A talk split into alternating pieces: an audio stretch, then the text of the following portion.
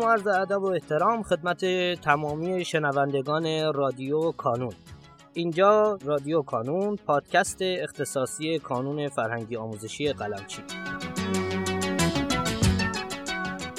در این قسمت ابتدای فصل جدیدی از رادیو کانون هستیم و قراره که میزبان آقای محمد حاجی اسحاق مسئول نظارت بر پروژه های هوشمندسازی بنیاد علمی آموزشی قلمچی باشیم. آقای حاجی اسحاق عزیز ضمن عرض خوش آمد به شما خواهش می‌کنم اگر سلامی دارین خدمت شنوندگان ما بفرمایید و گفتگومون رو شروع کنیم. سلام عرض می‌کنم خدمت همه شنونده های عزیز رادیو کانون. البته الان این بخشی که می‌خوایم راجع بهش صحبت کنیم بخشیه که مربوط به بنیاد علمی آموزشی قلمچیه در این مورد هم توضیح میدم که اختلاف بنیاد علمی آموزشی قلمچی و کانون علمی آموزشی قلمچی در واقع چیه؟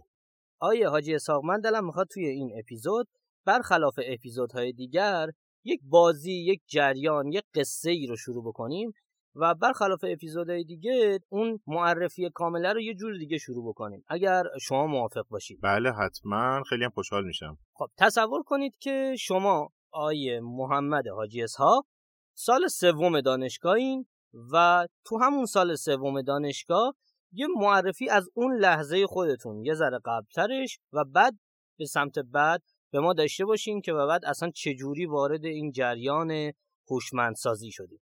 ارزم به خدمتتون که من در مقطع کاردانی شروع کردم به درس خوندن. کاردانی مکانیک ساخت و تولید.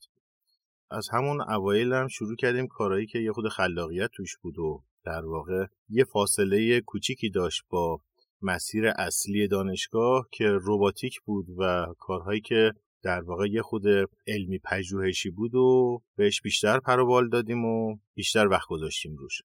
تو همین حوزه بیشتر کار کردیم و تو مقطع کارشناسی مکانیک جامدات خوندم یه خود طراحی صنعتی و در واقع ساخت قطعات و دستگاه ها بیشتر آشنا شدیم. تو همین مدت هم توی مسابقات روباتیک شرکت می‌کردیم هم تو کشور هم بین المللی یه سری مقام گرفتیم که در واقع این شد مقدمه ای که ما بتونیم این حوزه رو با قدرت بیشتری ادامه بدیم.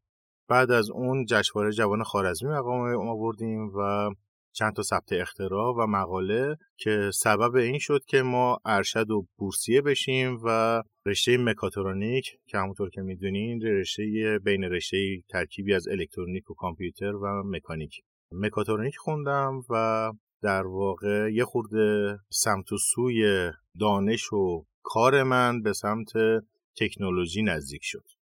خیلی هم عالی متشکرم از توضیحاتتون.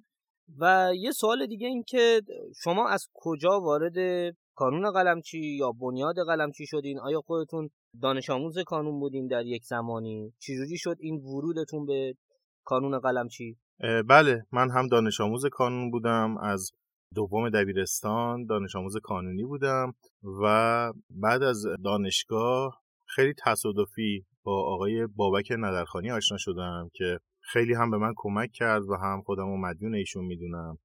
و مسیری رو برام باز کرد که من در واقع آشنا شدم با آقای قلمچی و مجموعه بزرگشون. توی این راستا کم کم فضایی پیش اومد که این فضا مربوط می‌شد به تجهیز مدارس. چه مدارسی که بنیاد داشت در واقع میساخت و چه مدارسی که درخواست می‌کردن برای اینکه در واقع به صورت آمول منفعه بهشون کمک بشه و تجهیزاتی در راستای ارتقای سطح آموزشی در اختیارشون قرار بگیره. وقتی که من وارد این حوزه شدم که در واقع از سال 95 خب با توجه به دانش خودم کم کم یه خورده سمت و سوی این تجهیز مدارس رو بردم به سمت همون در واقع دانش خودم و تکنولوژی رو یه خود قاطیش کردم. و این تجهیز مدارسه یه خورده جنسش عوض شد و کم کم اسمش شد هوشمندسازی مدارس. که از در واقع جنس میز و تخته و تجهیزات این تیپی تبدیل شد به کامپیوتر لپتاپ، ویدیو پروژکتور و تجهیزاتی که در واقع آموزش رو به صورت بصری و مولتیمدیا در اختیار بچه ها قرار می‌داد. قبل از اینکه بخوایم ورود کنیم مستقیم به جریان هوشمندسازی مدارس می‌خوام از شما سوال کنم که این قصه تجهیز مدارس و هوشمندسازی مدارس این از کجا اومده؟ و اتفاقا شاید فرصت خوبی باشه که اون تفاوت کانون علمی آموزشی قلمچی با بنیاد علمی آموزشی قلمچی رو هم اینجا برای ما فرقش رو بگید. بنیاد علمی آموزشی قلمچی یه بخشی از مجموعه بزرگ کانونه که وقف عام شده و تمام آیدی حاصل از این بخش صرف ساخت مدرسه، تجهیز مدارس، بورسیه کردن دانش آموزا، ارائه کتاب به مدارس و به کتابخانه ها، ساخت کتابخانه و مسائلی از این دست میشه که تو هر کدوم از این بخش ها یکی از دوستان ما در واقع مسئول پروژه ها هستن. بخش هوشمندسازیشو بنده در واقع دارم نظارت می‌کنم و در خدمت شما هستم. که توی این بخشم حالا کم کم بهتون توضیح میدم که به چه صورت کار پیش میره و در واقع چه تجهیزاتی در اختیار مدارس قرار می‌گیره و تا الان چه تعداد کار انجام شده.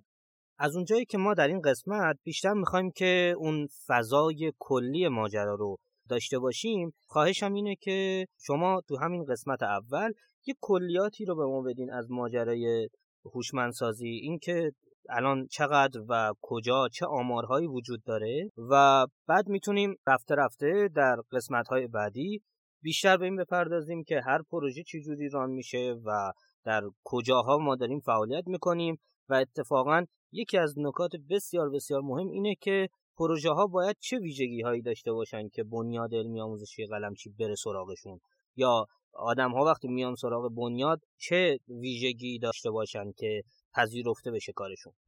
قبل از اینکه من به این سوال شما پاسخ بدم باید بگم که قبل از ورود من به بنیاد که سال 95 بود هم از سال 92 همین تجهیزات به مدارس اهدا می‌شد.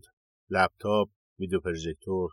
ولی در واقع از سال 95 با یه استاندارد جدیدتری و یه خورده بروزتر با یه روال مشخصتری این کار انجام شد و تعداد در واقع مدارسی که توی این پروژه قرار گرفتن خیلی زیادتر شد. ما همین الان که در خدمت شما هستیم بیش از 2500 تا کلاس رو تجهیز کردیم با ویدیو پروژکتور و لپتاپ در بیش از 1800 مدرسه کل کشور. و حالا ریز به ریز آمار دقیق رو هم خدمت شما میگم و هم خدمت شنوندگان عزیز که تو هر استان تو هر شهر ما کی و چه اندازه کار کردیم و طی اپیزودهای مختلف خدمتتون میگم.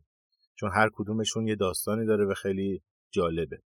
نکته ای که فقط می‌خواستم الان خدمتتون بگم در مورد سوالتون اولویت اصلی بنیاد برای تجهیز مدارس مناطق کم برخوردارتر و محرومتره و ما سعی می‌کنیم که مناطقی که این شرط دارن و از اون مهمتر مدیران و مسئولانی که پای کارترن و انرژی بیشتری می‌ذارن و در واقع مسئولیت بیشتری قبول می‌کنن برای این کار قطعا به مراتب کارشون بیشتر تسهیل میشه و سریعتر انجام میشه. بسیار عالی. آیه حاجی ساق اگر موافق باشین با توجه به زمان اپیزودمون اینجای ماجرا متوقف بشیم و این اپیزود رو به پایان برسونیم و در قسمت های دیگر به جزئیات بیشتری بپردازیم. اگه دوست دارین یک جنبندی کوتاهی از ماجرایی که امروز راجبش حرف زدیم بفرمایید و از خدمت شنوندگان عزیزمون خداحافظی کنیم. خیلی خوشحال شدم که همچین جریانی به وجود اومده رادیو کانونی به وجود اومده که ما می‌تونیم یه سری مسائلی رو که فارغ از خبرهای کلاسه شده در اختیار همه قرار میدیم این داستان ها و روایت ها و اتفاقاتی که توی این ماجراهای هوشمندسازی حداقل من خودم در جریان قرار می‌گیرم. تو شهرهای مختلف با آدم های مختلف رو هم به اشتراک بذارم با شنونده ها و دوستان و همکارانی که رادیو کانون رو گوش میدن. خیلی ممنون و متشکرم. تا دیدار بعدی خدا نگهدار. سپاس از آقای محمد حاجی اسحاق برای اینکه دعوت ما رو پذیرفتن و در این اپیزود از رادیو کانون در کنار ما بودن. سپاس از شما شنوندگان گرامی برای اینکه این قسمت ما رو شنیدید.